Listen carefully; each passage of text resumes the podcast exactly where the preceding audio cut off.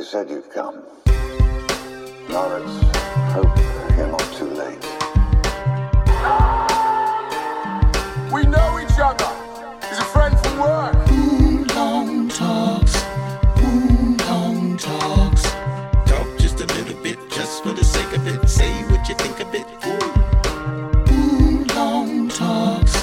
Wulong Talks.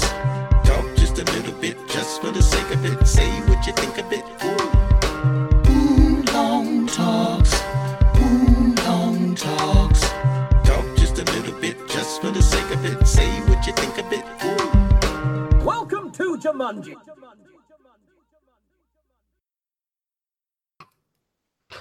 Hello, good afternoon, everybody. Welcome to episode number forty-four of the Wulong Talks podcast.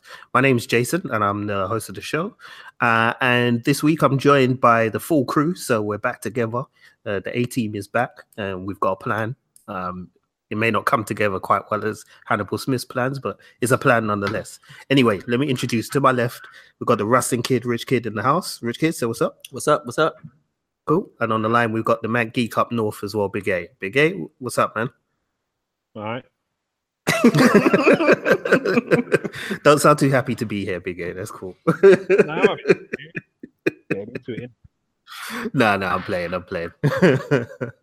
Well, yeah, boys, it's been a little while since we've been back together, man. So, um, how's everybody keeping? What's everybody been up to? What you been doing? Have you been playing any games? Watched any movies? Anything like that?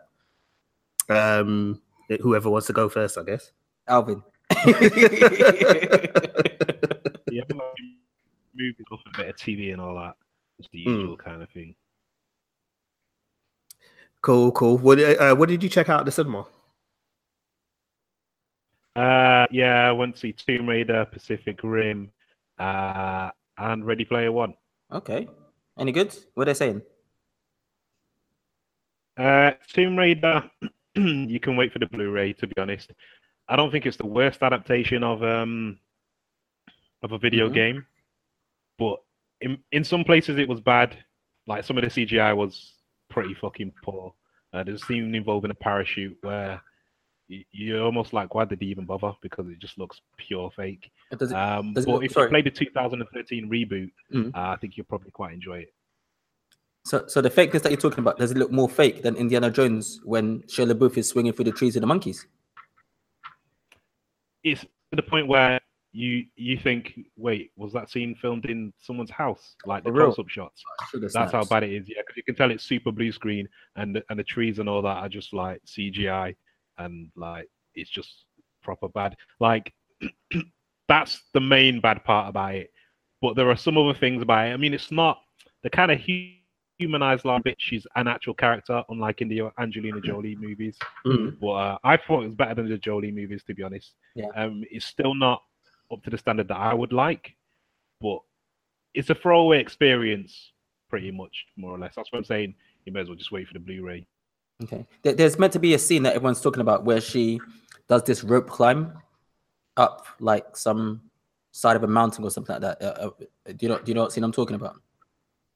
Because the way how people have described this scene in the film, like I, I want to see the film just because of that. You know, I'm a sucker for like action and, and stuff. But do you know what scene I'm talking about? Yeah, I'm trying to remember. The only the only climbing I remember, there's a bit later on in the movie where um there's a rope, but she don't climb no rope. She just does that shit barehanded. Oh yeah, yeah, yeah, yeah. Not, yeah, I think that's like the scene. A scene. Yeah, it's, but it's meant to be really, really good because like apparently she did it in like for real. There's no wires or anything like that. Oh, it's seconds and then it's gone. It's it's not a, a scene, so to speak. Ah, okay. I'll wait for the Blu-ray. Thanks, Alvin. And what about the other movie everybody's talking about, Ready Player One? Um, what did you make of that one? You know what?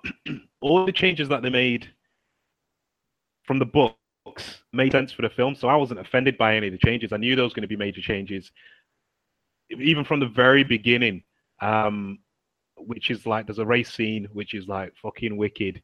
Uh, and it's nothing like the first kind of... Um, the first kind of task that's in the book that they have to complete. Mm. Um, the, in the book, it's way, way super cryptic. Um, you get none of Wade in school, to be honest. It kind of skips over that and kind of like goes into explaining the Oasis and uh, James Halliday dying and him leaving behind like the Easter egg and saying, yo, you've got to find it and all this kind of business. And then, mm. uh, and then, yeah, the race is the first thing. And um, from then on, I was just like, okay, I may as well kind of forget the book. I know there'll be kind of like bits of it in the film. And there is actually a major bit of the book which happens like way later on uh, in the book, but they change the character it happens for, but it totally works for the film. Like, it all changes work for the film. And there's a fantastic bit in the middle um, involving a very famous film, which I, I was super surprised that this was even in there. But like, that bit was insane because I need to go back and see as to how much was C G I, how much they actually ripped from the film and then superimposed things onto it. Um, but yeah, I, I enjoyed it overall. Like I, even I, I was well still ill at the time, but um, but yeah, all the changes made sense. It was good. It, I, I enjoyed it. Like, some people seem to really hate the fact that it references things, and I'm just like, well, why though? Like, why is that the reason to hate something? Like, just watch the enjoyable fucking C G I fest in front of you. And also another complaint is that it's too Spielberg. I'm like, what the fuck are you talking about? That that's why you want to go and see a Spielberg film, for the Spielbergness. Mm. Okay, cool. And um, lastly, Pacific Rim. Or uh, Pacific Rim I two, mean, it should be. It's a doobie. I'm not. I'm not. I'm not going to fucking try and sit here and fucking make out like Pacific Rim was ever the smartest thing ever. For some reason, since Guillermo del Toro's won like uh, an, an Oscar, everyone's going on about the first Pacific Rim like it was fucking rocket science, when it literally wasn't. You know what I mean? It was just a, a simple dumb movie. This one is a little bit dumber and a little more simple, but I want to get to fucking robots fighting, punching shit, and and it did that. So I was entertained, and as well, they do set up a third one at the end. Um, But yeah, I mean, overall, it's, it's it's like, I saw an IMAX. I think it's worth seeing an IMAX. Um, but if you like fucking robots and monsters and like seeing them fucking fight, then yeah, go and see the movie. Okay. okay. Oh, cool. Cool, man. Cool, cool. Well, it looks like you've been busy, boy. So um, yeah, it's good that you have been, because uh, I've been busy, but not with movies, unfortunately. Uh, not had a lot of time for movies recently. So um, for those of you who are used to listening to our movie review podcast, those will be back soon.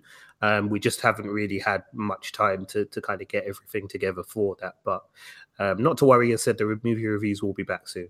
Um, Rich Kid, we've been up to, man, and we've been watching. Ah, uh, I tried to get back into what the second half of this Walking Dead malarkey, and I just couldn't do it. Oh, the second half of season eight. Second half, you know, whatever the fuck you want to call it. I couldn't get into it, right? Like, I, I generally tried. Like, I, I wanted to, because, you know, at this point, you're, you're dedicated. You're, you you you've got a relationship with with these people, and um, you want to treat them good. But I I just don't care anymore. Like um, yeah, like I, I think I watched the. Well, the the first episode of this second half, or whatever you want to call it, where what's his name? Spoiler alert. Um, Carl Grimes dies from the the zombie bite, and then I think I saw the next episode after that, and it just felt boring. It like the budget's gone down, the act, yeah, it is is not how it started out, and um, so that's I watched that, and then um, I, I watched another show. Um, which is produced by Idris Elba, and it's on Sky One. And um, for the life of, the, I'm actually really sorry, but I've actually forgotten what the what the what the name the name of the show is called. Jason's just gonna look it up now. Mm, yeah, but it's set yeah. in the eighties, and it's uh, about an African family, and uh, the African dad, his brother, comes from Ghana to come and live with them, and it's them, about them just you know living in the U K during the eighties, and it's it's stupidly funny. It's so so funny, and um. It's called it's called The Long Run. That's what it's called. It's called The Long Run. And um, it just reminded me of just like growing up in that era and just having aunties and uncles just come into your house, just, you know, no matter what, you know, you just get that letter through the letterbox and they say that your aunt, your uncle's come to stay with you for a little while, and it ends up being something like four years or something ridiculous, you know? And um, yeah, and, and it, it was just a really enjoyable watch. And it's the type of thing where you don't actually have to be, you know, African or black to enjoy it. It, you know, it's just a family is, is based from there, but it's got a wide array of characters, uh, and it's got like really, really good nods to things from the eighties. So um, the clothing is, is, is dead on point. There's loads of references to shows from that period as well. So yeah, I'm I'm really enjoying it. I actually need to finish that season. So um, good on Idris for doing that. I also watched uh, Suicide Squad: Hell to Pay, which is the the most recent movie from the D C animated universe. And um, it wasn't bad. It, w- it was okay. It's weird because I look at like the D C animated universe and they started off really, really well, uh, especially in where they were keeping storylines tied to each other. So each movie would, you know, would be a knock-on effect from the last one. But um, the past few, they just seem to have like dropped the ball somewhat. And I'm not sure if they're just trying to test waters by trying to get some characters and trying to push them to the forefront to see if there's something that they can do with them later on down the line, whether it be merchandise or, you know, or, or toys or anything like that. But it, it, it was an okay watch. It was not better than the first one. Um, and it had some interesting plot lines, which does link back to one of the D C animated movies, but it's something that they really only touch upon in the last ten minutes of it. And you're just like, well, you know, if you'd made that like the main plot run throughout the whole thing, it would have been a lot more interesting. So um, I'm not going to give any any spoilers as to what it is, but it's definitely worth a watch just for that. And then uh, what else have I been doing? I think that's about it, to be honest. And just uh, obviously the whole comic book run. I'm back onto Nightwing. Just picked up a, a recent issue of Nightwing, which is uh, picked up the pace thanks to um, the recommendation by the Big A. And um, that's it, really. Yeah. Cool, cool. All good, all good, all good. Yeah, that's a, a lot there, man. Well, um, listeners, you got a lot of recommendations there and things that you can catch up on already. So um, if you do catch up with any of those shows or, or any of those movies, um, let us know what you think of them. Uh, we, if you listen to the end of the podcast, there'll, there'll actually be a short trailer at the end where you'll be able to find out our contact information and, and how you can get a hold of us. So make sure you do get in touch with us um, if you do, because we want to hear from you. Uh, for me, I didn't really get to watch a lot of stuff in the, the cinema, unfortunately. I've been traveling a lot, but um, I did watch two movies on Netflix. Now, um, with Netflix at the moment, there seems to be um, this conversation being had with a lot of fans and, and people around who are saying that, you know, Netflix's movies are not quite the same as their T V shows in the sense that the movies that they've committed to um, to producing and putting out there, the quality isn't quite the same as, as some of their long-form T V shows. And, I mean, it's hard to disagree with that when you consider that they put out like Death Note. Like, you know, like you, you can't really disagree when when they, they're doing things like that. But they had two big movies come out recently, so while I was traveling, I was able to watch both of them. So the first one I watched was a movie called The Outsider, um, starring Jared Leto and Tadanobu Asano and, and a few other familiar faces as well. Um, bottom line is it's poor. Uh, mm-hmm. I thought it was a really, really poor movie. Um, it meanders a lot. It doesn't really go anywhere in terms of the plot. Um, Jared Leto does his best corpse impression throughout the whole film. And, and basically, I, I don't know if they were going for some kind of like man with no name, Clint Eastwood style character, but he he's not the guy for that. So yeah, that, it really wasn't a good idea to have him, just lots of scenes of him not saying much. Um, to be honest, the only people who are going to really like that film are Jared Leto fans, as far as I'm concerned. So um, anybody else is is really not going to be that interested in the movie. But hey-ho, if you want to check it out, check it out. Um, and the only other thing that I got to kind of sit down and watch intently and properly was uh, Annihilation, um, the latest film from uh, the British filmmaker Alex Garland, um, who was the writer and director behind Ex Machina. Um, and this is his new movie starring Natalie Portman and um, Tessa Thompson, Gina Rodriguez, uh, Jennifer Jason Leigh, and you know, there's a, there's a couple of other recognizable faces. Oscar Isaac, of course, is in it as well.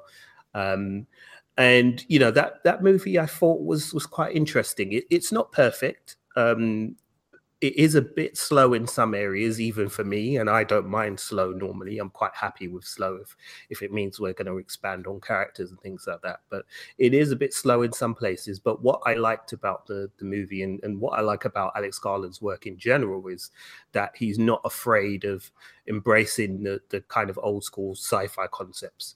Um, you know, the other day, me and Richard were, were kind of having, we were having a private conversation and we were talking about kind of, you know, what sci-fi used to stand for was was kind of the big ideas, you know, the, these big concepts. It was a way of people exploring um, ideas about humanity and what humanity is capable of and where we can go from from where we are now, and and, and you know, all of these kind of issues that, that we used to address, um, and then somewhere along the way, the way you know, big budget sci-fi kind of has fallen into just either being, you know, relying on big spectacle or relying on, you know, shocks to, to draw in the audience. Um, and so a little bit of that has been lost. You know, Arrival some in some ways does try and kind of harken back to that that type of sci-fi. Um, but yeah, a lot of that old school sci-fi um, is gone. But it's great that we're now starting to see uh, a comeback of, of that type of sci-fi for me, especially with um, Blade Runner twenty forty-nine, which I haven't seen yet, but Richard has seen. And, and um, Rich, I know you were saying, you know, it was amazing. And I loved it. It, it kind of... Um, from what I know of the movie, it, it seems like a movie that also is, is is dealing with, you know, the big ideas and, and the ideas about identity and, and humanity and all of those kind of things that sci-fi is usually very strong at, at dealing with. Um, so Annihilation itself, yeah, it, it feeds very well in, into that kind of um, that kind of idea. Uh, the performances throughout were all pretty strong, I felt. Um, C G I was pretty good as well, considering um, the budget, and uh, some of the special effects are really fantastic. Um, there's one scene in particular that's really, really creepy and well played out. Um, so that's worth checking out. And all in all, yeah, I would say, you know, Annihilation is worth a watch. I said it is a little bit slow, so you are going to have to, to to be kind of patient with it. But it is very interesting in terms of what it is that it's the, the movie is trying to do and the message it's trying to get across. So, yeah, that was us, really. That's, that's the stuff we've been watching. So um, let's crack on, shall we?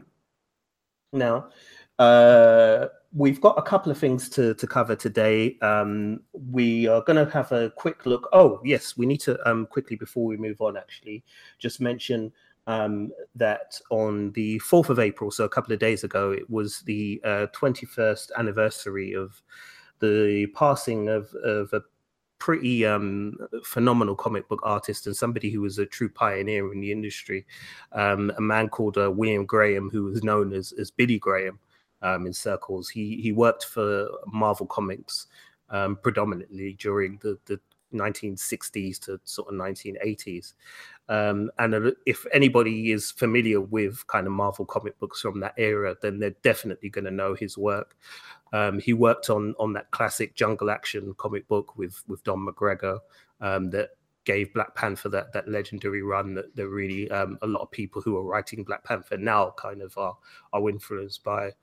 Um, he was also somebody who was the first, first artist to draw uh, Luke Cage um, and to help create that character visually. Um, so the classic sort of Luke Cage look of, of the yellow shirt, the jeans, the chain, that all came from Billy Graham. That, that was all his, his look. Um, So he worked on that. He obviously worked on Power Man and Iron Fist, the original series as well. So he, he drew both of those characters. Um, and he worked on a lot of horror comic books as well. Um, he worked on Vampire Tales. Um, there was another one that Marvel was doing at the time that I can't remember the name of now. The name escapes me, but he was involved in that. Um, and I believe he did actually draw uh, Blade Um, originally as well when he was introduced in uh, the Tomb of Dracula book. So um, a lot of the comic uh, comic book characters, characters that you'd be familiar with, he was actually involved in. So I think it's worth all of us who are, who are fans of, of that era to, to go and have a look at his work and, and um, you know, really kind of just remember the, the people who, who came before us and who helped us to, to kind of foster our, our passions and our dreams. And you know, people like him had to go through a, a great deal of adversity in order to to get to where they are. So it's it's always good to remember people like that. So if you want to look him up, um, there is an account on Instagram, I believe, that you can find. So um, if you type in uh, Billy Graham artist, he should come up on Instagram there. Um, sorry, it's the artist Billy Graham. That's what it is. So yeah, if you type in artist Billy Graham on Instagram, um, the account will come up, and then that will take you to his uh, official Facebook page as well, um, and that will tell you a bit more uh, about the artist and, and what kind of things his estate are doing to um, remember his work and his memory. All right. Um, yeah, let's move on, I said, because we've got a couple of other topics to get through as well. Um, Yeah, we had the official announcement for the Spider-Man game. It's now being released on the seventh of September uh, of this year. I think everybody is looking forward to it. Um, boys, you're looking forward to it, right? Yep. Yeah. And Alvin, you can't get it because you ain't got a P S four. So. Oh, shoot. You know, you should buy one. You should buy one just because. Buy one for that. Well, this is the thing. I am contemplating getting a P S four now. Because hey, you're boring, bro. I was only joking. We're living that big boy life, man. Sorry, go now. Yeah, God of War looks wicked. So, mm. like, I actually was comp- contemplating getting one anyway. But I don't know. It depends, innit? It depends how good it is, because it could all just be smoke and mirrors. Who, who knows? Could be, but I mean, um, from what I've seen in the gameplay trailers, I actually kind of like what, what they're doing with this mm, game. Mm. Um, I think it's got a, a lot of potential. Yeah, and um, I guess the key will be, you know, how how open world it is. Um, so does it feel like it's a proper open world game? And also, you know, the um, the, the kind of replayability of it, as in, will there be enough content within the game? Because potentially there should be, if you think of Spider-Man as a, as a comic book character and how many other characters are connected to him, then mm. there should be lots of opportunity for, for different types of gameplay and things like that. But yeah, I said it will, a lot will depend on, you know, how the, the game mechanics work and things like that. But it looks like they've invested quite heavily in that from what we've seen. So um, yeah, it's on my wish list. I'm gonna, I'm definitely gonna get rich. Yeah, I mean, I think one, I think another thing that you said when you mentioned mechanics, I think the, the, the longevity of the game, that's not even going to be too much of an issue. I think because you can have a short game and a game can be freaking awesome. So like, I, I think I look at like Batman Arkham Asylum, and that was a, a wicked game, but it was super super short, but it was so dense that it left you wanting more, so that when the sequel came out, like you were just like, okay, okay cool, fuck it, I'm gonna snap it up, and you weren't even cussing when you finished the first one. I think all of those things that you said, I'm not dis- I'm not disputing them at all in the slightest. But I'll tell you what it does boil down for me personally is the mechanics of how you play as Spider-Man. I think that's how it is. It's like you're gonna have to want to be Spider-Man in that game, which is which is you know like Alvin, you were saying, it might be all smoke and mirrors, but from what I can gather, it seems like they've they've nailed it down to, to a T. Um, I'm not sure if you played the Arkham Asylum game or any of the Arkham games or Batman, but the main thing, I mean, apart from, you know, swinging around, you know, let's say uh, Gotham City and interacting with Alfred and, you know, and um, James Gordon, whatever, it's the stuff you can do as Batman that literally, for me, ties the whole game together. So, for example, just, you know, sitting on top of a gargoyle, going to infrared, see the amount of people that are there, drop down into the middle, and you start doing combos. Like, listen, yeah, man, yeah, yeah. like that is the best feeling ever. Like is, that's the closest that any of us will get to Batman, especially if you're black, because you know black people don't have money. So, so, so, so yeah, but um, yeah, I'm looking, I'm really looking forward to the to the Spider-Man game, and I'm, I think I'm gonna get the special edition, which comes with um a statue, because you know you guys, I'm, you know guys know I, I collect statues and stuff. Um, I'm, I'm a sucker for that, um but yeah, I, I can't wait. mm. Yeah, no doubt, man, no doubt. So um yeah, listeners, let us know if you're interested in the Spider-Man game as well, and if it's on your wish list or if it isn't. Um yeah, let us know, man. We'd be interested to hear what you think on that one. All right, one last piece of, of news before we, we move on, and this is a slightly sad piece of news um that only kind of I discovered today. Well, I think today it was announced officially anyway. Um, that the co-founder of Studio Ghibli, um, his name is uh, Isao Takahata. Um, he has passed away, unfortunately. Um, although he was, to be fair, he's had a good innings. He was eighty-one, I think it was, or something like that. Um, but he was somebody who, you know, along with uh, Miyazaki, had kind of started the dream that is, you know, Studio Ghibli, which is one of the world's most um, successful movie studios now. Respected. Um, you know, yeah, yeah, yeah, very much so, as, as you said, respected around the world. So, um, you know, they've really kind of built um, the, the Studio Ghibli brand into something that, that um, you know, is ingrained in pop culture now.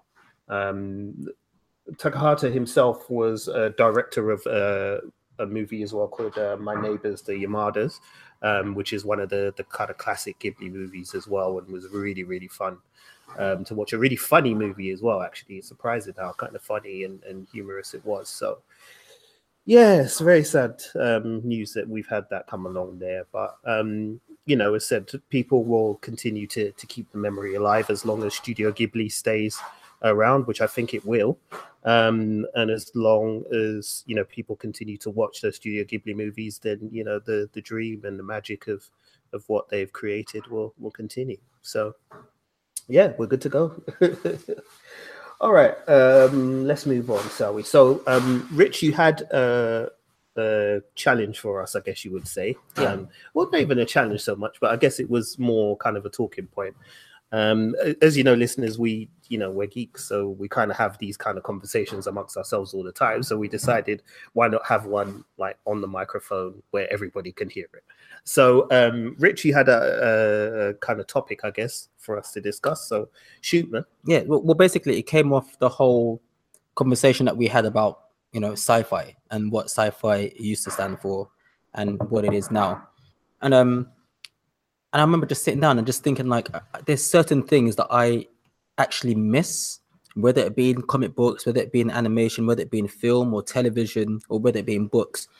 But, like, it, it seems like, I wouldn't say that things have become stale, but if you want to look for original things, it's get, or original content, it's getting harder and harder to basically find it, because uh, people are, you know, almost scared to, you know, to try something different. Um, case in case in example would be, um, you know, all of these uh, big, you know, uh, companies, you know, film companies now wanting to all of a sudden create universes, you know, wanting to make franchises.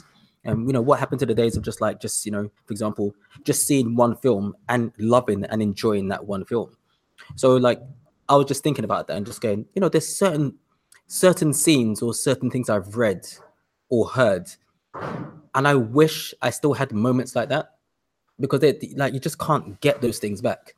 So basically what I said is that, you know, you don't have to do all three, but something from film or television, something from a uh, comic book, and maybe something from, you know, like a, like I say, like a, like a book. One scene that always sticks out in your head that, rem that, you know, that reminds you about the reason why you love being a geek, and no one can take that privilege away from you. So, uh, I mean, I can go first. I mean, like, mm-hmm. yeah, what I chose was uh, for, well, the first one was from a comic book, and it was un was it Uncanny X-Men? Yeah, it was no, just X-Men issue twenty-five, and it was the final part of a storyline called Fatal Attraction. I'm not even going to bore you with the details of a Fatal Attraction storyline, because it's neither here nor there, and quite a lot of people, it's quite divided amongst who likes it and who doesn't like it. But it ends with uh, Magneto literally losing a plot, and Wolverine going, okay, listen, we've done it. I think he actually says this in it. I think he say he does a line of, we've actually done this dance too many times. And he actually goes to kill Magneto. And Magneto goes, you know what? Every time we've done this dance, we were playing by the rules. You guys have actually pushed the boundaries so far. We're gonna, I'm going to end this dance. And he ends up ripping the adamantium off of uh, Wolverine's bones. And um, and I just remember seeing that. It was like a two-page spread. It was, it was drawn by Andy Kubert, who's one of the Kubert brothers, who were, like, you know, amazing artists. And I remember just literally just sitting there, just looking at this two-page spread, and it was just so graphic, and just going, like, fuck me. Like, where does it go from here? And then, you know, and then, like, just being, like, just amazed. Like, that's the first time you'd ever seen anybody do anything of such callousness, because he, he intended to kill Wolverine. So even if he didn't kill Wolverine, he took away one of the things that makes Wolverine who he is. And so basically, obviously, he had the next issue come out, and it's Wolverine healing up, and his, his healing factor is kind of being shot out. You know, it's, it's been put into, into overdrive. And so they, he's talking to Professor X, and he's like, listen, put me back in the field. And Professor X basically goes, you know, okay, let's give you a little bit, a bit of a training run in, in the danger room. And Wolverine's handling the training room pretty well and everything. And he asks Professor X to turn it up, turn it up to ten. And it's uh, Wolverine fighting against a Sentinel. And the wording by Scott Lobdell, who is another, I think, undersold writer who did some amazing work in the nineties for X-Men, is he doesn't even put dialogue to the characters. He just puts, um, you know, like the little boxes, just describing what's going on. And he goes on to describe this bit where you actually see Wolverine. It's another double page, um, double page spread. Wolverine ends up running away from this Sentinel, and it describes how everybody who's watching this fight or watching this training um, training scene is astonished and amazed because they all see something that they've never ever seen before anywhere, and they've never heard anybody mention this, and they see the look of fear on Wolverine's face, and Wolverine gets cornered by this Sentinel, and just out of instinct he pops his claws, and they're adamantium and their bone and their bone claws. And I kid you not, I lost the fucking plot. I was like, oh my God, so he has claws and they're like bone claws. And literally, I mean, this just opened up so many stories. And, and to be honest, probably some of, some of the best Wolverine stories from, you know, from the nineties into the early two thousands as well, about him trying to reclaim the thing that makes him the best at what he does, and what he does isn't pretty.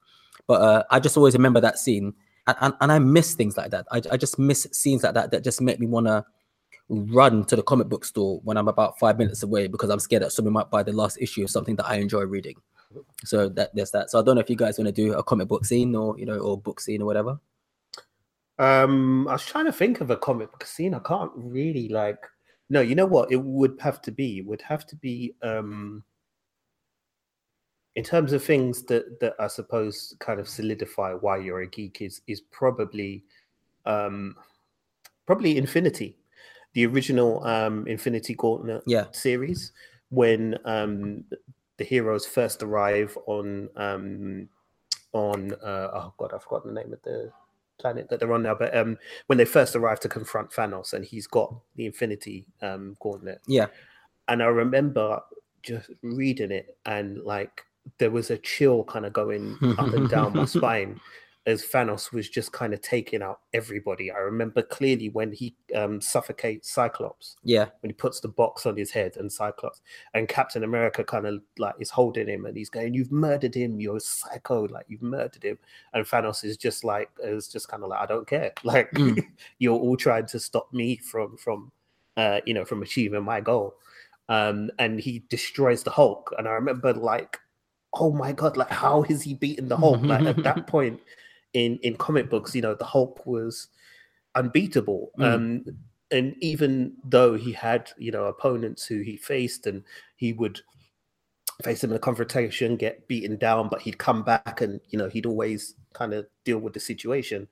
Um, in, in Infinity Gauntlet, when he goes to confront Thanos, Thanos handles him like he's a little boy and just kind of like, you know, it's just it's just mm. ridiculous the, the ease with which he does it, and um, it's the way that that story is written as well by by Jim Starlin. Yeah, he kind of he understood um, how to kind of create tension and jeopardy mm. for for heroes that you cared about. You know, because by this point, obviously, Marvel heroes had been around for quite a while, and you know, we were all invested in in what their outcome. The, what their outcomes were going to be and how safe they were going to be and so on. So, you know, you cared about the characters. And um, in this scene, it just it just was brutal the way he did mm, it. And it mm. wasn't necessarily graphic. It was just brutal because of the way that these people that you cared about were being just brushed aside left, right. The callousness of it. And the, yes, and the, casual, and the yeah, casualness the of it. Yeah, that's what yeah, it was. It was yeah, like he was, Thanos was just casual when he was pulling off those things, man. Mm. like, yeah, it was just, it, oh, it was brutal. I, I think that is one, like, kind of, because I think that that whole battle with him doesn't even last the, that long. I think it might be about four or five pages. I mean, there's the memorable scene with Cap as well, who, yeah. who kind of walks up and confronts him and, you know, is is is doing the Captain America thing. It's like, listen, I'm not going to back down. So mm. you're going to have to, you want to, you know, you want to win here. You're going to have to kill me, like, because that's the only way this, this thing ends. And, um, you know, I remember like him putting up his shield and Thanos just like shattering his shield with, with almost one blow, and you were just like, "Oh my God! Like, what is going mm. on here? Like, Cap's shield has been destroyed. Like, do you understand how how dangerous this thing is?" And then I remember um, one also thing that I remember: the snap, finger snap, yeah, snap of the finger. Kick, yeah. That got me. That when got he me. Just different. Wipes out yeah. like half the, the universe with with a snap of his fingers once he's got all the, the gems. Oh, it's crazy. Um, people, if you're if you're Avengers uh, movie fans, if you're M C U fans and you're looking forward to Avengers Infinity War and you want to get a taste of what it's going to be like, um, number one, prepare yourself for some losses because there's yeah. going to be some pain in that movie. Number two, go and read that comic book run um, from I said from Jim Starlin, the uh, Infinity Gauntlet, I think it's called, um, the original one, um, because that that's some you know some brilliant writing. It really is. It's it's some amazing stuff. So um, yeah, go and check that out, man, for sure. Um, Alvin, what about you, bro? Any um, comic book suggestions? Yeah, chapter four of Watchmen, uh, which is called Watchmaker. Yeah.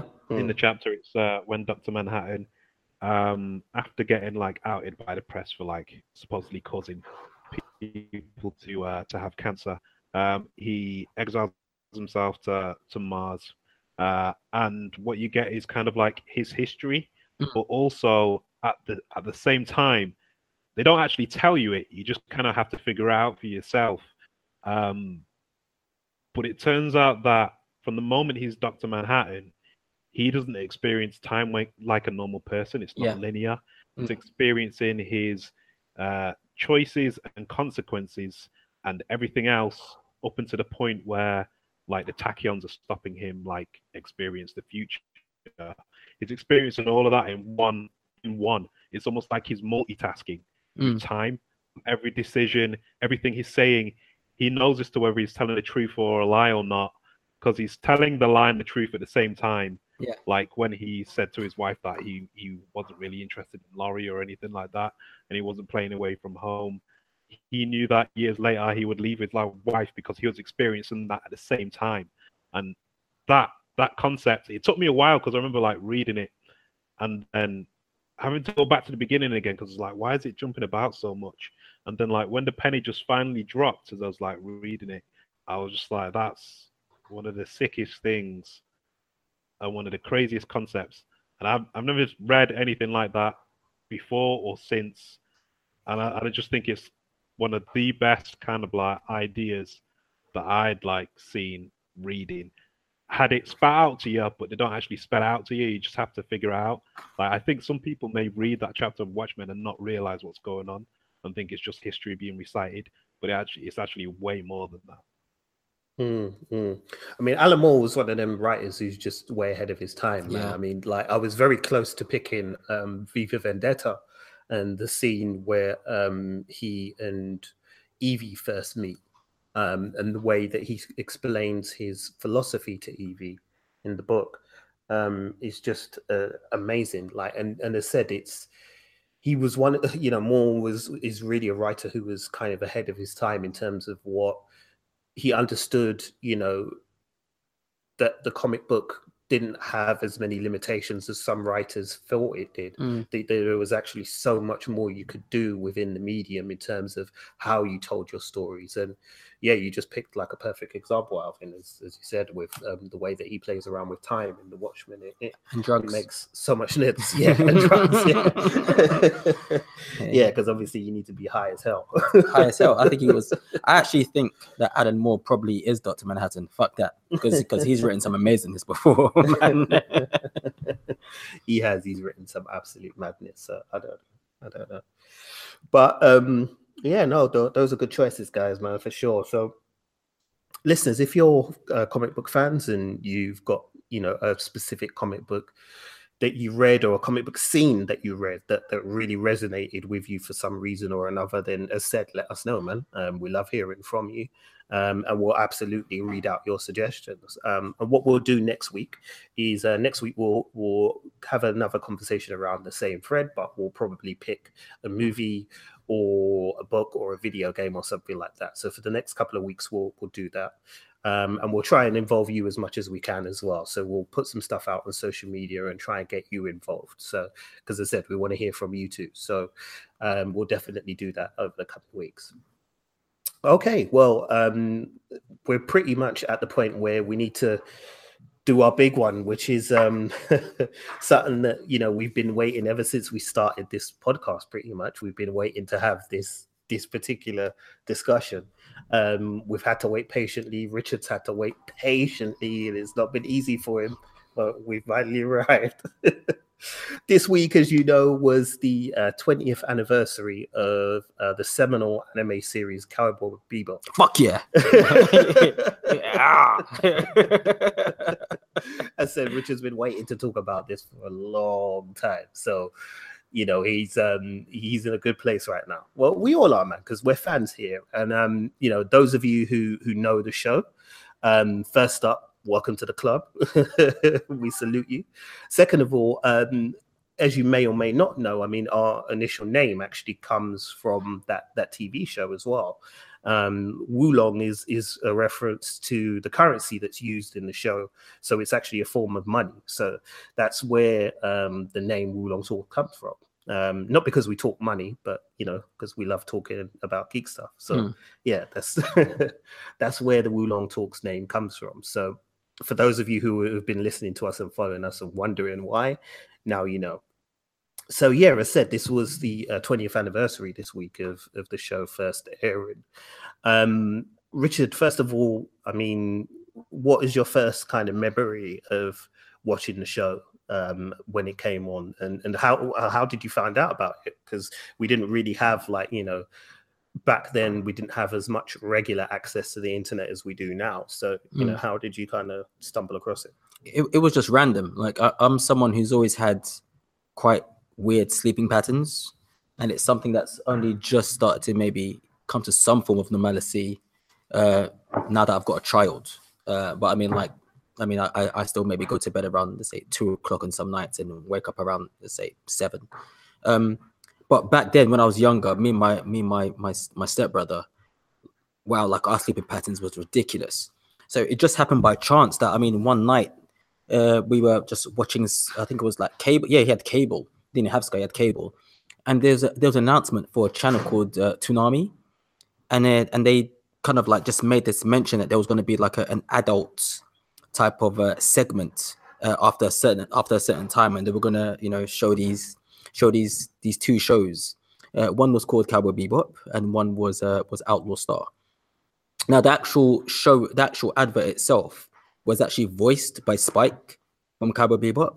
And I was like, wow, like that just that just blew my mind. I was like, fucking hell, like they've taken this cartoon character and got him to narrate the actual advert of the show that he's going to star in. So that's breaking the fourth wall in so many different levels. And I was just hooked from seeing like the clips of the show and everything. And I remember me and my brother actually went out that night to go uh, meet a couple of girls because, you know, we, we were young and single and full of other stuff. And um and in meeting these girls, it got to a certain time, and I remember turning around to him and going like, "Hey, bro, like we, we need to go home, man." And he was like, "What? What's, what's going on?" I was like, "That show, Cartoon Beat, that, that you know that show, Cowboy Bebop is gonna come on." And I remember the girls turning to us and going like, "Excuse me, how old are you?" And I was like, "Yeah, like listen, we, we can just meet up tomorrow." And I remember like my brother saying like, "Okay, let's hold on, let's hold on, let's hold on," and then we ended up like smoothing it over with the girls and everything, and having to run home to go and watch Cowboy Bebop. And that's my first introduction of of the actual show itself, and ended up watching that first episode that night, and they actually repeated it because Toonami only had uh, a certain amount of shows, so they would just repeat it through the night up till around I think six or seven in the morning. And I think yeah, I, did, I ended up watching it I think twice in one night, and I was I was literally just sold from there. It was it's best best one of the best times of my life. Cowboy Bebop, watching it, any show, uh, any episode, and the first time I watched it, um, and any form of merchandise that I may have or may have seen is up there with the birth of my first son. I kid you not. He's not lying. That's it. He's not lying. Like, God strike me down. I'm he's waiting. He's not being dramatic for the sake of, of your um, attention, listeners. He's not. Um, Alvin, how about you? How did you kind of come across Cowboy Bebop originally? Uh, the first time I came across it was um, when I was big time into The Matrix. Uh, I was watching The Animatrix, which I had on uh, on D V D. I was watching the extras, and there's like this anime documentary on it where they're kind of talking about the history of anime. um, like, among some of the stuff that they mentioned, uh, one of them was Cowboy Bebop. Um, and like they only show a short clip um, from one of the earlier episodes. Um, and... And yeah, it, it kind of always stayed with me where I was like, oh, I'm going to have to check that out at some point. Um, and then it wasn't until, I don't know, maybe two thousand eight, two thousand nine, when they were showing it on a channel on Sky. And I forget what the channel was called, but it was on pretty late. And uh, I'd set Sky Plus to record. But I think they were showing more than one episode a night, but I didn't realize. So I actually missed a lot of episodes, and I, and I think I only watched a small handful. And then I thought, oh, you know, I'm gonna have to get this on uh, on D V D at some point. And then yeah, um, when they re-released the D V Ds, at, was it what twenty ten, twenty eleven? Um, actually, it might have been two thousand ten. And then yeah, I got it then. And then yeah, I watched the whole, pretty much watched the whole thing. And then uh, and then watched the movie afterwards, and ordered the movie at some point. And and yeah, it's just extremely satisfying because it was episodic, yet there was also an overarching story as well. Uh, the animation was shit hot, especially for uh, what ninety-eight. Um, there's some digital stuff in there as well, which was really good. And yeah, it was just it was just well done. I mean, it reminded me of a lot of things I'd already seen, such as like Firefly. But if anything, that would have been influenced by Cowboy Bebop because that came before. Um, so so yeah, no, it was cool. Yeah, I just I just dug it. I thought it was fucking cool as fuck. No, I, I didn't know you got into it that late. I thought you were there like from from like early. Um, wow. Okay. Cool. Cool. I'm yeah. not judging you. Yes, we no. are. We're, si- we're silently judging you. No, I'm kidding. I'm kidding. I'm not.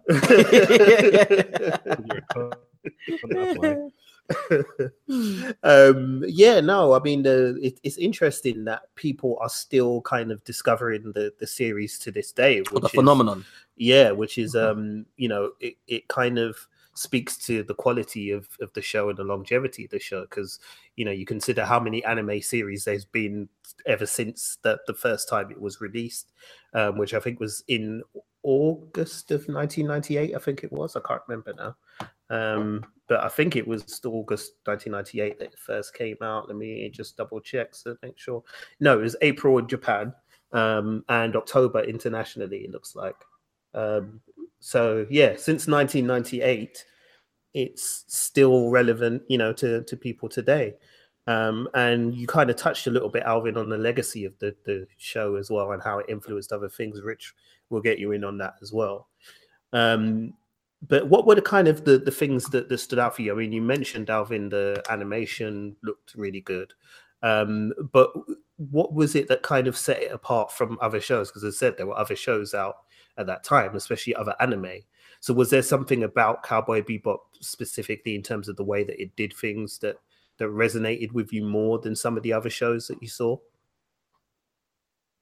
Yeah, I think it was, um, thinking about the animation, I think it's like more realistic and more fluid than uh, than your average anime shows. Like, I think there's some instances where it's where it's not, especially like with a character like Ed, for example. Um, I think Ed can kind of sometimes fall into almost like anime cliches, like the weird faces and stuff like that. But for the most part, I felt like the movement of the characters was extremely human and fluid. Uh, and I think that must have taken a lot of fucking work and a lot of man hours and a lot of overtime to kind of just pull off. Because like even, there's even scenes like where Spike's like walking and like his posture, you know what I mean, is different from someone else like uh, like Jet, for example, and it, it's all like kind of like the characterization, like it's all it's all in the body of the characters, and that that shit's like super hard to do. It's not easy, you know what I mean. And something like Spike's posture when he's just walking about with like a cigarette in his mouth, it says a lot about who he is, you know what I mean. It's quite a relaxed, not really arsed. But then when he's fighting, completely changes. He comes right to life. Mm, mm, yeah, yeah, yeah. No, I, I, I, definitely, I definitely agree with you in that. It's like, um, it, it, yeah, like each person is a like, not that each person like every everything that you see on screen in Bebop. I remember like reading like um because I got like the limited edition Blu-ray, and there's like a little booklet in it. And I mean, this is something. This is one of the things that that just got me hooked on the show even before I read this. Is that if you watch it and everything seems to have some form of character or history. Whether you know the history behind it or not, you just know that there's there's some story behind it. So, for example, like um, you know, Spike's um spaceship, the Swordfish Two, like you just know there's a story behind it, even if you never ever find out what story it is. You just know that the way how he, you know, how he cares for it and when he flies it, and you know when it's when it's put on screen, you just know there's a story behind it because it, it just looks different. Or some people might, you know, you know, might make a reference to it, like you know, the same way how. In Star Wars, when they make reference to Han Solo's um, Corellian freighter, and how it, how it doesn't move the same as, like, you know, other freighters from, from from that period and stuff like that. But what you're talking about, like, you know, the the body language, nailed it. That's it. Like, these these aren't characters in anime. These, to me, these were people. Like you said, you know, like the way how how Spike holds a cigarette, or the, the cigarette hangs from his mouth. Now, it might seem like a cliche thing for people that haven't seen it. Like, you know, there's certain uh, laws and rules to certain genres that you you know that you know when you watch it. So, for example, if you watch uh, a science fiction program or film or cartoon, whatever, now they basically say that you have to have you know a laser gun. That constitutes as, like, you know, one of the fundamental laws of how is this a sci-fi movie, or how is this a sci-fi story, or it has to have a laser gun in it, or has to have um you know a spaceship. Uh, and then basically, you know, Cowboy Bebop is essentially it's a it's is a detective you know film noir storyline. But the way how he holds the cigarette, or the cigarette hangs from his mouth, even though it sticks within the laws of that type of genre, it still feels natural. It's not, it's not it doesn't feel forced. Um, I mean, like you were talking about Ed, like sometimes even when Ed falls into like the, you know, the caricature of being that stereotypical, funny, you know, anime kid, it, it doesn't even really go that down that path. It just, it, there's nothing dissimilar to the way how Ed acts and makes me laugh as to the way how Kramer from Seinfeld acts, where like the way how he moves is basically how his character is.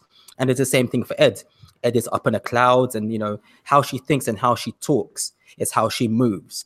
And it stays within that character. It's like, for example, you know, like when you watch the whole series, there's no break in how any of these people act unless they've basically been forced to react to something differently.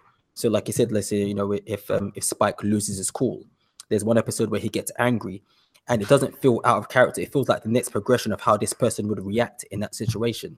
It, it's so, Jesus Christ. Like, my heart hurts. Like, well, for those of you who, uh, I mean, are, are listening and don't know what it is we're talking about, Cowboy Bebop is um, a Japanese anime series. Um, as we said earlier, it was kind of launched sort of like late nineteen nineties, um, April for Japan, and, and it was kind of October time that, that we yeah. got it kind of over yeah. here. Um, I came across it much it, uh, around, I think, the same time you did, because I mm. think literally we were both excited to talk about this, yeah, this yeah, show, yeah, I yeah. remember. And we were both like, we kind of both kind of blurted out, have mm. you seen this show called mm. Cowboy Bebop? Mm. And we're, I'm like, oh my God, have you seen it? Like, you know, and it was just, it was crazy. But anyway, the um, the show itself um, is basically kind of like a futuristic, um, I guess, would you say a futuristic film noir? Because I yeah, mean, yeah, you yeah, mentioned yeah, film yeah, noir. Yeah, yeah, yeah. You know, um, call it tech noir, uh, sci-fi tech noir. Yeah, I yeah. guess sci-fi tech noir is a good description, yeah.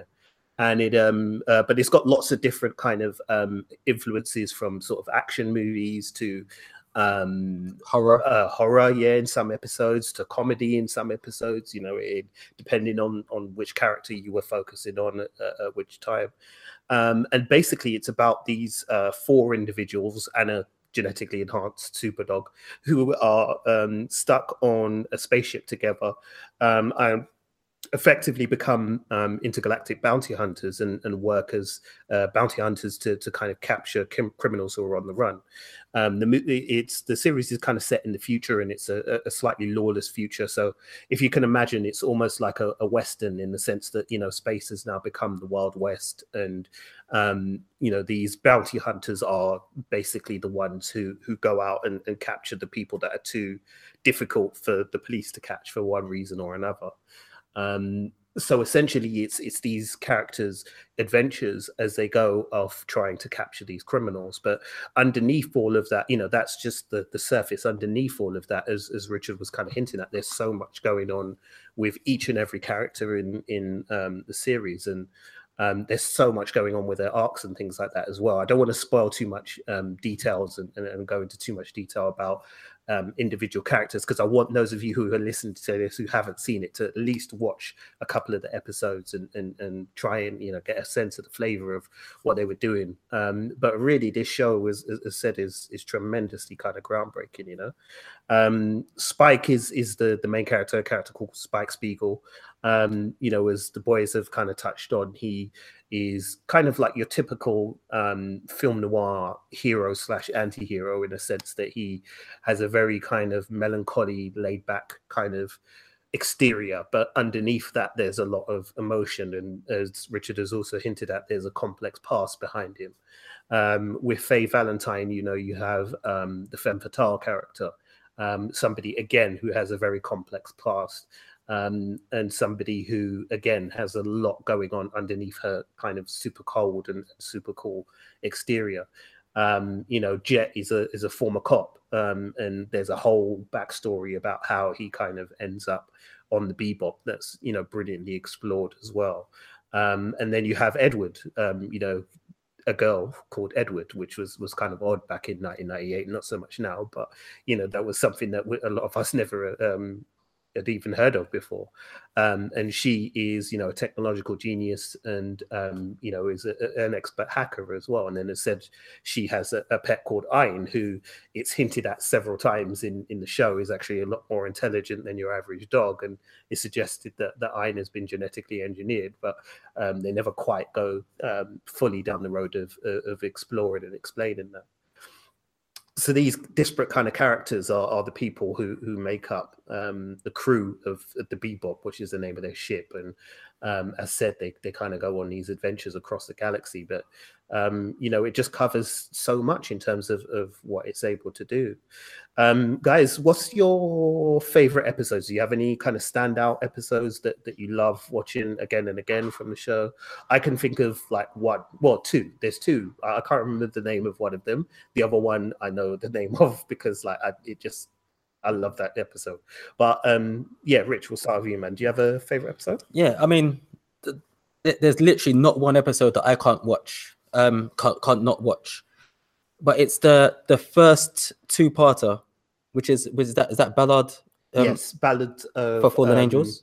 Oh God, I forgot. What is it Ballad for Fallen Angels, or is it Symphony for the Devil? Oh God, you know, I'm gonna look it up. Yeah, yeah, okay, you look it up. Yeah. yeah. So basically, it's also just to let you know that basically each episode is named after a famous song or a style of music. Uh, so, like, it, I mean, th I mean, we, at some point, I think we actually will need to dedicate a whole show to this show um, because it, it, it's that deep.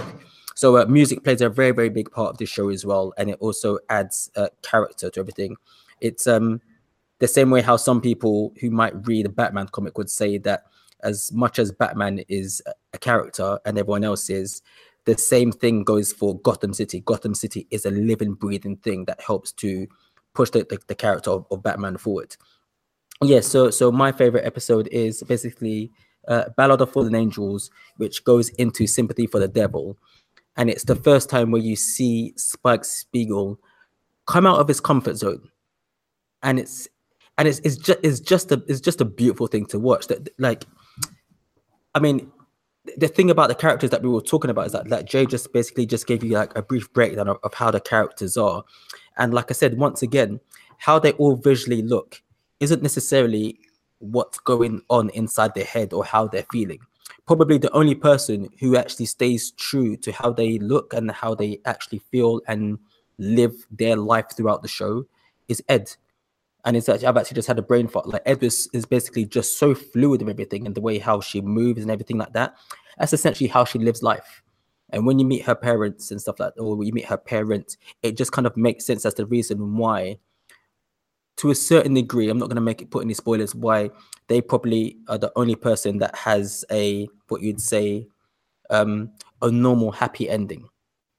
But um, yeah, but Spike basically ends up having meeting a, a guy that he um, used to be good friends with and used to do some badness with back in the day. And it just brings out a side of Spike that's only hinted at uh, before these episodes. And it's, it, it's, it's just, like I said, it's, it's just amazing because you see him go from somebody who's quite laid back to somebody who's literally willing to die because, not because it's the right thing, but because he feels it's fate. And that's the thing that runs throughout this show. It's th this show is about people living in a particular period of time. So any information that you might find out about them, that's all you're ever going to find out. There's never a sequel made. You know, that people have tried to make sequel, you know, try to petition for sequels and things like that. It's not about that. This is a, a family that you basically end up living with for twenty-four episodes. And it's much like real life. You know, I've known Jason since I was sixteen. but there's still stories that Jason can tell me about when he was younger, or sometimes we won't be hanging around around each other, that I wouldn't know. And that's how life is. So when you see, sometimes when you see these people come out of their comfort zone, you're like, wow, like what made this person flip? And I think nothing works more than when you see Spike lose the plot, because he's the most laid back person on the ship. His favorite things are like, if he's not training, then he's basically eating. If he's not eating, then he's basically sleeping. And so, yeah, so, so th those bits, th those two episodes where he meets his arch nemesis, it really, it, re it really gets me going, man. Mm, mm, yeah, yeah, yeah. That was, um, those two episodes were, were kind of the, the perfect example of, of um, the kind of quality of the writing in, in those shows, because mm. they, they work perfectly as a bridge, even though they kind of, they're almost two separate stories in a way. Um, obviously, the connective tissue is there with um, the other character, the, this nemesis uh, yeah. character who, who reappears. Um, but, you know, the, the, the plot threads of, of, of the two episodes are still separate. And yet, because of how skillfully it's written, you know, you it feels like it's one whole big episode, even though it, it isn't necessarily one big episode, you know what I mean? Um, so, yeah, that that's a, that's a, that's a cool-ass episode, but I remember that. Um, Alf, is there any episodes that stand out specifically for you, or things that you remember? Yeah, the one that stands out for me the most is, um, I don't know the name of the episode, but I, you'll know when I describe it. It's the one where they kind of do their alien episode. And yeah, they go board the ship, and it's kind of like this symbiote from Spider-Man, um, and it's kind of like this kind of like sludge slime kind of thing. Um, but then when you find out kind of more about it, It's, it's just a bit odd, because it's just a bit, because the episode is kind of like, it's all confined to the Bebop. And, you know, you're going through the episode, and it, and it seems kind of familiar, because it does kind of like run pretty much like uh, like Alien or something like that. And, and yeah, it, it kind of just comes at a point where, like, up until that point, the, the show really hadn't done anything like that. And so kind of like, you know, you're watching it, and when you find out as to where the alien came from, you're just kind of like, what? What? Like, but you know, it's kind of having a laugh mm-hmm. at the end of like the you know, reveal. Uh, so that that was always one that stuck out. Uh, like Richard was saying about Ed, uh, yeah, that's heartbreaking. Like that ending for Ed, um, I think it's really, especially when Call Me starts playing. Yeah. Um, I thought it was really kind of like just really heartfelt, and like, but obviously you couldn't have Ed at that climax, at the climax of the show, because it would be, it kind of be too raw, you know what I mean? So yeah, I'm glad that yeah. they did they do that with Ed. Uh, that's a great moment. Um, and I also like the one with, um, you know, when they're trying to find the Betamax player. Yes. Oh, yeah. Yeah, yeah, yeah, yeah, yeah, yeah. Yeah, I really like that one Classic. as well, because uh, uh, I won't say who, who we find things out about, But um, but yeah, they need to find a B M X player, and they actually get a V H S. They get the wrong one at one point, yeah. uh, because they get a V H S. Um, but yeah, when when they actually manage to watch the tape, uh, and someone is able to see, well, or remember, or actually see part of their past that they that they can't actually remember, um, because they've um they've kind of have a, a bit of a loss of memory, but they discover more about themselves as to who they were, and well, when and where they're actually from. Mm. Hmm. Yeah, brilliant, brilliant. Two brilliant episodes there, folks. So make sure you check them out. Now, for me, there is probably two episodes that really kind of stand out for me, um, and they're both very, very different from each other, and yet they kind of tell you everything you need to know about that show, and, and why that show is so great. Because I guess th th that's what it is that makes the show so great, is that it's a, its ability to kind of genre hop from episode to episode. You know, one episode can be really funny, another episode could be really emotional, another episode could be exciting, and another episode can be scary. So I've picked up two different um, episodes. The first one is um, an episode called uh, Mushroom Samba. Hmm. Now, um, I know Richard knows this as well, because he knows that's my favorite, because I love that episode as well. Um, because it's one of the, the few in the series that, that focuses on um, Ed and Einstein, the dog. And um, basically through, you know, the um, throughout the course of the episode, um, Ed comes across these mushrooms and kind of wants to find out, you know, what these mushrooms do. Um, now, it turns out these mushrooms are uh, a quite sought after drug that um, several drug dealers are, are interested in as well. And um, but Ed has no idea what the effects are, so she kind of experiments on the crew of the of the Bebop and feeds them the mushrooms, um, and they all go through various different stages of, of trippery that is just brilliantly done um, visually as well, um, and it takes the, the the main characters out of their comfort zones too, um, and also because, like I said, we meet like various different kind of rogues in that episode, and, and they're absolutely hilarious. There's another um, bounty hunter, a, a black woman, I can't remember her name now um, in the story, but she's a bounty hunter. Um, and she does like some crazy stuff in that episode. Um, and it's just brilliant. It's just so funny. Like it, the, the comedic timing that that's pulled off in that episode with the characters and with um, the, the writing is, is just so good. Um, and as I said, with, with Ed and Ein being two of the more lighter characters in the series, it was it was just such fun to have an episode where it was kind of like a caper almost, you know, mm. um, like an old school kind of Hollywood caper movie um, in, in told inside of sort of twenty-five minutes. Um, and yeah, it was just brilliant. So I, I absolutely love that episode. Um, and the other one, which is, again, another one Richard will know very, very well, and I'm sure you know it as well, Alvin, is uh, Perro Le Faux. Um, which is, again, to show you the, the complete contrast between what that series was capable of doing, is probably one of the scariest and, and most tense things I've, I've ever seen. Um, basically, in that episode, the lead character, Spike Spiegel, um, goes up against a hitman who seems to be basically invincible. Um, he has the ability to fly somehow. Um, he kind of floats. He dresses like a demonic clown in a way, so he's, he's a bit like um, Pennywise from It. Um, he doesn't, you know, bullets don't seem to work. Spike tries his best moves and gets absolutely destroyed by this guy. He has a manic kind of smile on his face and he's always laughing as well in this kind of horrific way. And I remember this is, you know, back, um, back in the days when I still used to do a bit of smoke, a bit of weed and stuff. And what you mean, like, like yesterday for me? Yeah. And like, you know, when you're high and you're watching that episode, man, wow, it's scary.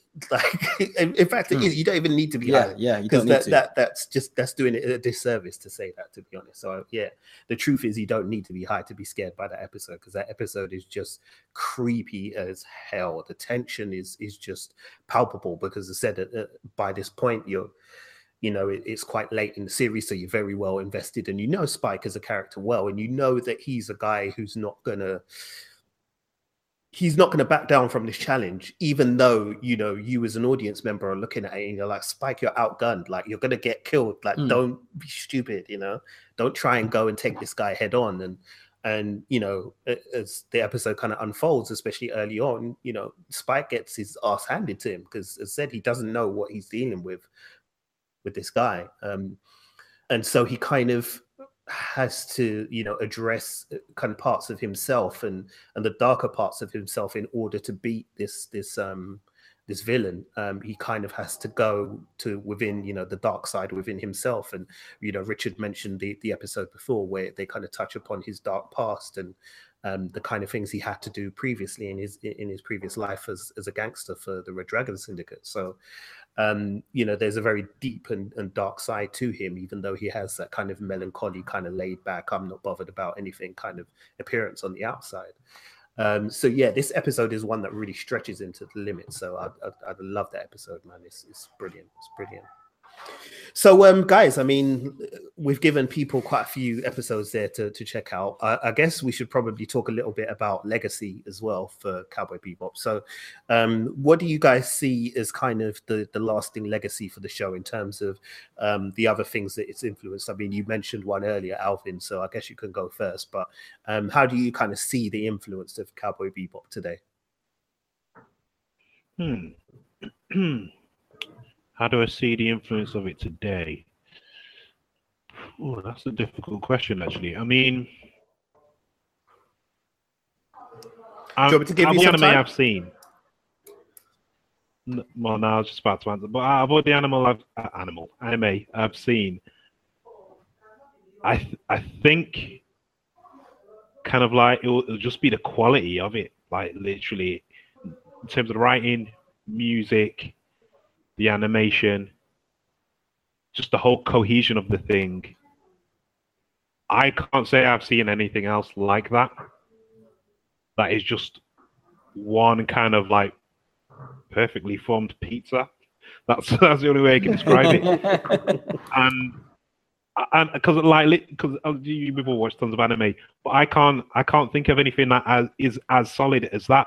I think the only thing for me that comes close is having like the the style and whatnot, and kind of the story and the characters. It's probably like Samurai Champloo, and that's oh, yeah. not me saying any other character, any other animes aren't aren't as good or aren't close to it.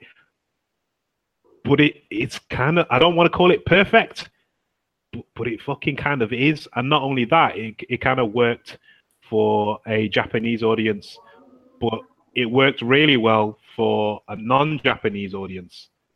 So again, that's the, like, you don't have to be a weeb to be into Cowboy Bebop or enjoy Cowboy Bebop. But for some people, it's overrated. But I, I don't, I don't think it's overrated at all. I think mm. people always mention it because it's just the cohesion of the thing. Like the idea is solid, and it and it, it everything complements one one another. Like the music complements the style, and so on and so forth. And it and it all just, like I said, perfect pizza, man. Mm-hmm. And actually, yeah. Do, sorry, Rich. Just before you jump mm. in, um, the, I forgot to. Obviously mentioned something quite important about this anime, and, and one thing that for me, I think now I look back on it and and um, on some of the other animes I've seen before and, and things like that, this show is the first one that really kind of showed you the importance of music to um, a, a movie or to a piece of T V, um, and in particular to um, this anime series, and how music can tell as much as a story as a story um as the dialogue and and you know what you're seeing on the screen is. And so for that, we've got to big up the you know the composer of of the show, called Yoko Kanno, mm-hmm. um who worked with a, a Japanese jazz jazz band called the Seatbelts, um who created that iconic theme song that, that you hear at the beginning of, of the show, and also um the the closing um theme song as well, the Real Folk Blues. Yes, yeah, yeah um you know and Uh, between you and I, I think we've got like the entire collection of that. Yeah, well, that I think music, all of us. Like, like I, I think I yeah, used to I have it Alvin's and I lost it. it as well, hasn't then he? Luckily, yeah. I got the whole, the whole album of Alvin. That um, I mean, like the, the album itself is like split into volumes, right? Alvin, how many tracks is it? Hundred and yeah. how many is it? one hundred I can't even. All I know is that there's fucking loads. Yeah. Like, just if you include the movie as well, yeah. and the alternate versions, like the remixes and all that. Yeah. You're going to be sitting there for at least a fucking day, yeah, an entire yeah. I mean, twenty-four hours probably. I, I, th- I think I think there's over a hundred tracks. There's there's literally over a hundred. Yeah, yeah, yeah. Mm-hmm. For um, sure, yeah. for sure.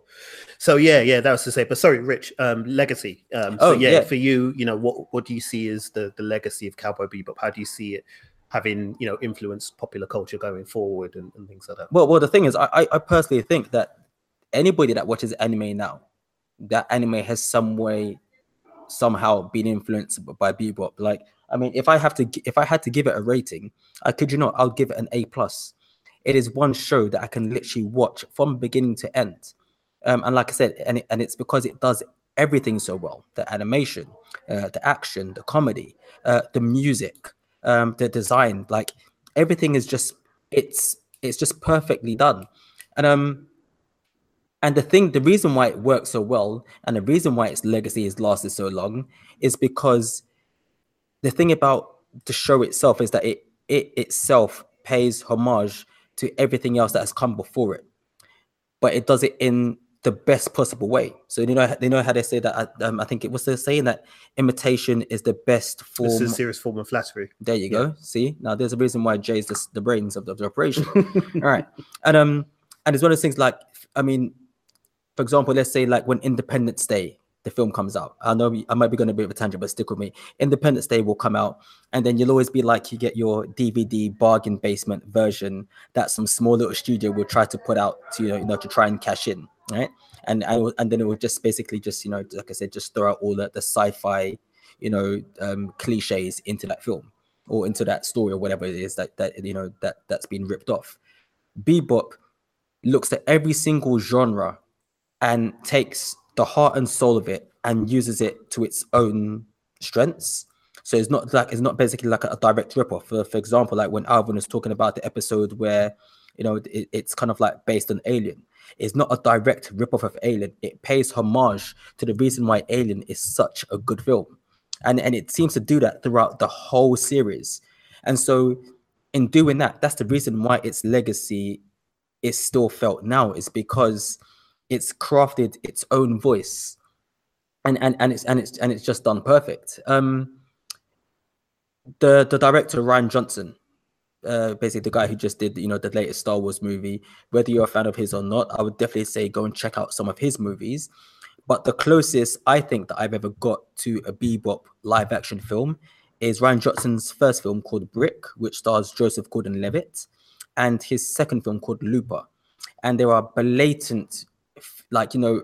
references that you can see on the screen in which you can, you know, you know, it, it looks like Bebop. And Rian Johnson has actually gone on record as saying that he's a, a huge fan of, of Cowboy Bebop the movie, and at some point he was slated to direct it with um, with Keanu Reeves.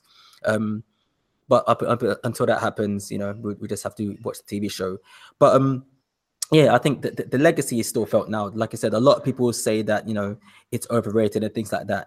But the, the shows that they probably watch are somehow influenced by them, whether it be, like I said, the animation or the music or the way how stories are told.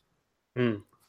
Absolutely. I would agree with that. I mean, the, the fingerprint of of Cowboy Bebop is everywhere. If you are an, an otaku who likes um, an anime series with a good soundtrack, Um, you can probably thank Cowboy Bebop for that, because they were the ones who who really kind of invested in in music as much as uh, um, as Richard you know mentioned. Rian Johnson is a big fan, so if you're a big fan of Rian Johnson and, and his work and the things that he's done, then you should be watching Cowboy Bebop, because that was you know he specifically, as Richard said, has, has referenced Cowboy Bebop several times and talked about how much the show means to him and and, and how important it was to him. Um, you know, so legacy wise, you know, the fact, as you said, that we're still talking about it twenty years later kind of shows you, you know, how important um, an anime series it is. Um, so even if you're not a fan of it, you have to kind of acknowledge what, you know, this series has done and what it's been able to do. Um, it's in terms of the, the movie adaptation, as Richard mentioned, there were, there, you know, there's been a movie adaptation in development hell, unfortunately, for about, I think, fifteen years. Um, it's gone through various different directors' hands, various script writers' hands. Uh, and there's part of me that kind of feels like, yeah, maybe it needs to just stay there, to be honest, so that, you know, we, we still have the anime series and that we encourage people to watch the anime series. So um, I hope that happens. But um, in terms of the director of uh, Cowboy Bebop, the main director is a, a gentleman called Shinichiro Watanabe. Um, as said, for otaku who are listening, they'll know that name because they know that he was involved in the Macross Plus series mm-hmm. um, before Uh, he got involved with Cowboy Bebop, um, and his work after that includes, as Alvin mentioned, um, an, an episode of The Animatrix, um, also arguably the second greatest animated series of yeah. all time in, in Samurai Champloo, um, you know, and he's gone on to, to direct uh, other animes after that as well. Although I don't think he's worked recently in the last five years from, from what I saw. When did, when did Terror in Resonance come out? Um, Terror in Resonance, I think, was two thousand twelve, wasn't it? Yeah, so, yeah, so it's been a while. Yeah. So, yeah, Terror in Resonance is probably the last thing. I mean, Terror in Resonance, I, I haven't watched yet, but um, it's quite ambitious in terms of the, the, the kind of things that he wanted to achieve with, with that anime. Um, I personally didn't quite enjoy it. I watched the first episode and was like, I couldn't get into it at all. Mm. But it does remind me of another anime of his that I did watch as well. Um, Space called, Dandy. Uh, Space Dandy was really good, was yeah. was a lot of fun. But Kids on the Slope, oh yeah, again, I still need another to borrow one from with, you. Yeah, I I need to lend you my um, Blu-ray. But Kids on the Slope is is is really like quite astonishing in terms of um, some of the things it achieves visually and, and what he's able to do with that story. So um, definitely something to check out. But all right, um, we're going to have to, I think, head towards the exit door with this one. So, um, but before we do, let me give a, a couple of shout outs as well. Um, first of all, let me give a shout out to uh, Home Video Hustle Podcast. Um, those guys got involved on the Cowboy Bebop um, discussion as well, and they said that it was one of the shows that, that got them into anime. Um, so again, that kind of tells you how important that show is. So thanks a lot, guys, for getting involved. Um, also, uh, big up to Tam, Tam the Man from the Broken Elevator podcast. He said um, it was one of the first D V Ds that he bought was a Cowboy Bebop box set. Um, and he thinks it's probably the first show that he ever binged watched over um, a couple of days. So Tam, thanks a lot for the contribution, man. Big up to yourself. Um, also, we've got to do a couple of quick shout outs as well. Um, Uh, big shout out to, uh, okay, it's a list of people, so I'm just going to run through it real quick, yeah? uh, big shout out to Miss A Naturally, um, Yelzabot, uh, Hugo Cosplay, The Gooncast, um, Jay and Brady, Krempogs, The Power Nerds, Kung Fu Drive-In, The Puckies, Hashtag Blackout, and P T O Unlimited as well. Um, and a couple of big birthday shout outs as well. A very big happy birthday to our brother Big Joe, Um, who always listens, and a big happy birthday as well to Glenn from Glenn and Her Podcast. Okay, um, guys, did you want to add anything? Uh, how long we got? Not long enough, bro. So, okay, Richard, yeah. um, we can't do that. Alvin, anything you wanted to add, bro, before we kick out? Nah, good, I'm all right. Yeah? All right, cool, man. Well, um, where can people find you at, bro? Uh, at Big A eighty-five G L on Twitter and Instagram. Wicked, wicked. Um, well, we're out here. I mean, you know where we're at. As said, listen to the um, the end of the podcast and you'll find out where you can subscribe to this one and where you can get in touch with us via email and social media and everything else. So, yeah, we're out of here, folks. Um, so until next time, stay safe and we'll see you, Space Cowboy. Richie, say goodbye. You're going to carry that weight. Alvin, say goodbye. See you later. All right, we're out. Peace. If you like what you just heard, why don't you follow us online? You can find us on Twitter at wulong talks dot com, on Facebook at Wulong Talks, and on Instagram at Wulong Talks. We also have our blog, which we update uh, kind of regularly, and you can find us there at w w w dot wulong talks dot com. If you have any ideas for topics or would like us to feature your geek-based products or business on our show, you can always get in touch with us via email at wulong talks podcast at gmail dot com.